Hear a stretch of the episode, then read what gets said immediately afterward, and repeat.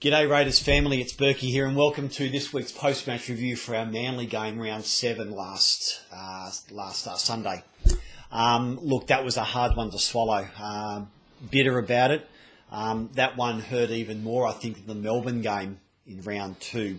Obviously with Melbourne, we were expecting to lose in, in some way, shape or form, playing Melbourne so early in the year, getting our combinations together heading to round seven against the Manly side, which on paper did not look as good as us. Um, and a Manly side that's been up and down, but as they say, games aren't uh, games aren't one on the paper; they're one on the they're, they're, they're one on the field, and we just fell down a couple of areas. Um, so yeah, it was a, it was a hardy, but still five and two, still in the top four. There's no panic stations. Uh, we can probably see from that the work that we have to do in certain areas uh, just to just to re-establish the confidence, uh, the ability. That stuff doesn't get lost overnight. It's still there. We'll just regroup. Um, and I'll sort of cover off some of this later on in the top ten. But guys, we've got to keep this in we've got to keep this in perspective, and that's my number one of this week's uh, top ten. We just have to keep it in perspective. Anyone who thought we were going to go 25 wins, one loss, honestly have rocks in their head. There was no way, shape, or form that nearly any side in the modern era, I think, can go um, undefeated or 25 1 or 24 2. It's just too hard throughout the year to maintain that level of intensity without a drop off. And as I think I said last week, um, the Raiders probably are now becoming a little bit of the hunted side more than the hunter. Uh, we've established a really good, solid base for the year. Uh, and obviously, we haven't lost that overnight. It's just, as I said, we've just got to tweak a few things this week to get back into the winner's circle against Penrith. I mean, looking at some of the stats, 53 missed tackles, if you don't mind, nine errors, seven line breaks, 15 offloads, which I, it seemed like 30 to myself, as well as 13 penalties conceded, and we only lost by four points.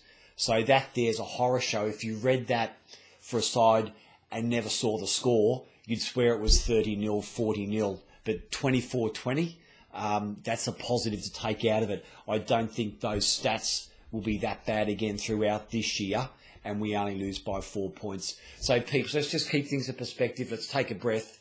As I said, there's always this week coming, which I'll cover off shortly. Um, and let's remain a half glass full type of outfit. Uh, knowing that we're on the right track, we've got a good base and a good foundation, and we've had a lot of those wins in the bank now, which are which are most important to us. So number two, I've gone for Hodjo. Now, my own perspective of Hodjo so far, he hasn't he hasn't set the world on fire so far this year.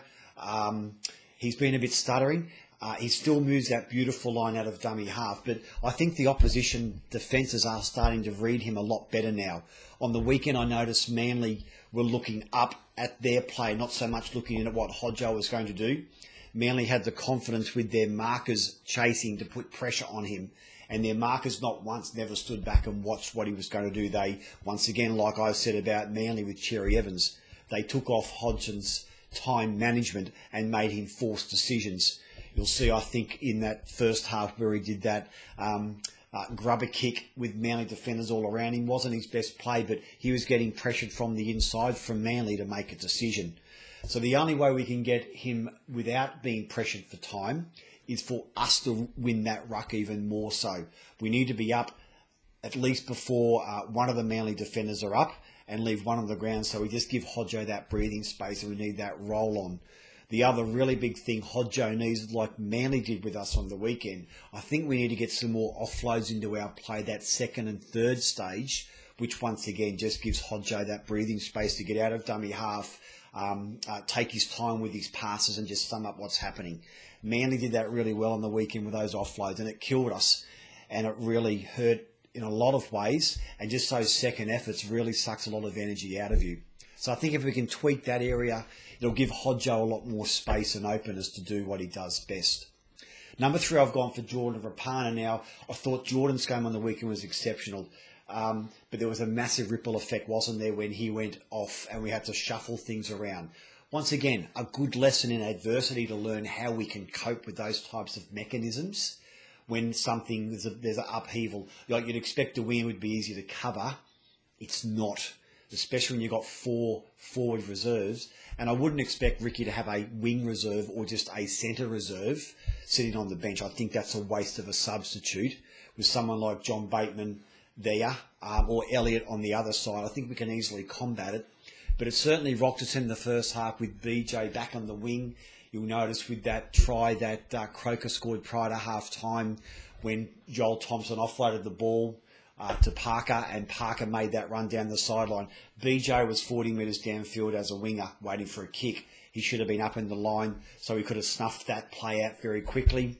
He was a bit lost, but once again, it's a good lesson in adversity about how we can overcome those things during the bigger games towards the end of the year if this type of thing happens again. Once again, just a learning curve, and we'll learn from it for certain. Number four, I've gone for uh, Nicoll-Klokstad. Now, I thought his game in the week, he still seemed a bit proppy on the knee to myself. Um, and I thought on the weekend when we really needed him out wide, I thought he could have been more impactful running off Jack or supporting John Bateman out wide. I felt he was a little bit too much around the centre of the ruck. You'll notice a couple of times in the play the ball area, he was like one step behind the play the ball or behind our line. Um, but I think in attack, we need his impact now to start doing those sweep moves that Jack did so beautifully as a running fullback. So I'd like him to start to explore our edges a bit. I know how damaging he is out around the middle with his step and his swerve and his bulk, but I think if we can get a lot more impact from him, if he can start to explore, as I said, those edges on Jack's side uh, as well as John Bateman's side coming up in these games, I really think he can be a lot more um, uh, have have a lot more force for us in attack if he's exploring those areas as well as the middle. He once again just seems a little bit proppy on the knee.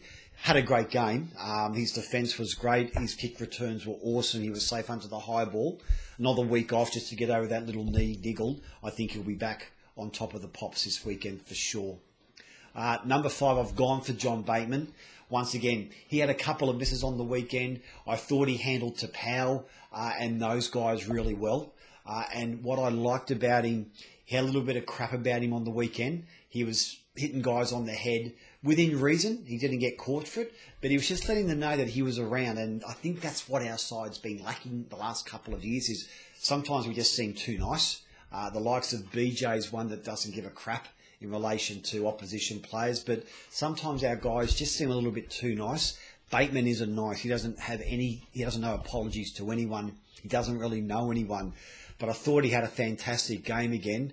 Just he skip across field. He just puts defences in two minds.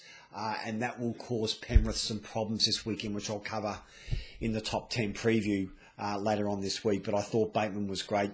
Number six, I've gone for Havili. Once again, I thought he was awesome off the bench. He's just a real monster through that middle third for us now, coming on after the 20 25 minute mark.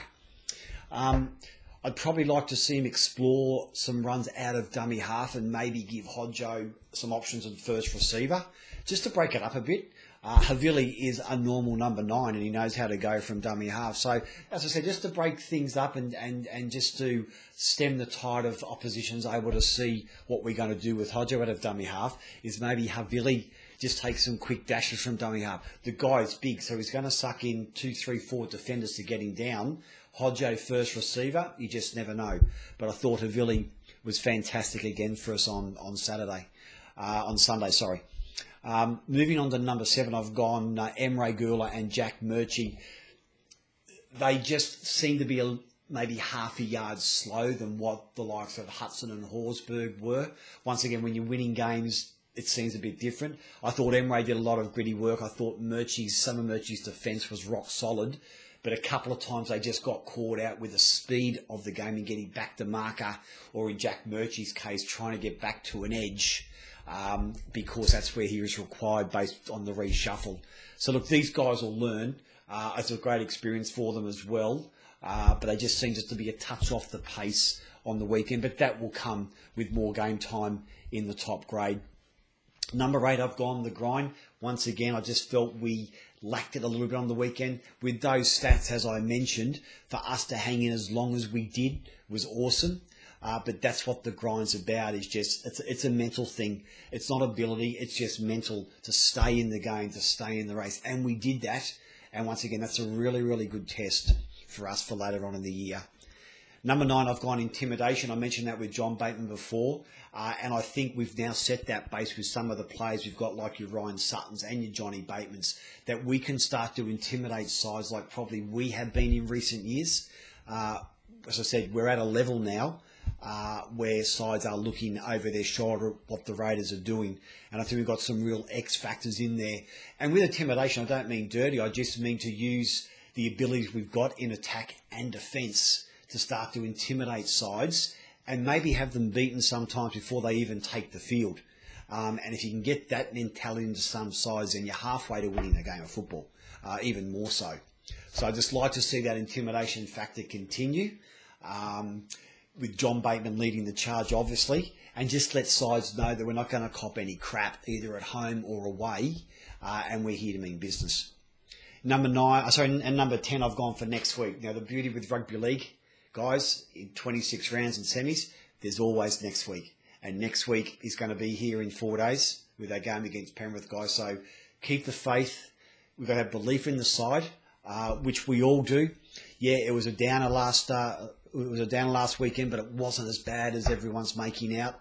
Um, so, guys, in the forums and your comments in the media, um, stay strong. As I said, we're going to have ups and downs. There's no way we're going to go 25 and one, and we'll get back on the horse this week, re-establish that commitment and that intensity we started the year off, and I'm sure we'll come away with the win. So, guys, that's my top 10 for this week. As always, thank you so much for the support. Uh, you can find me on my Facebook page at Berkey's Top 10, at Twitter at Berkey Top 10.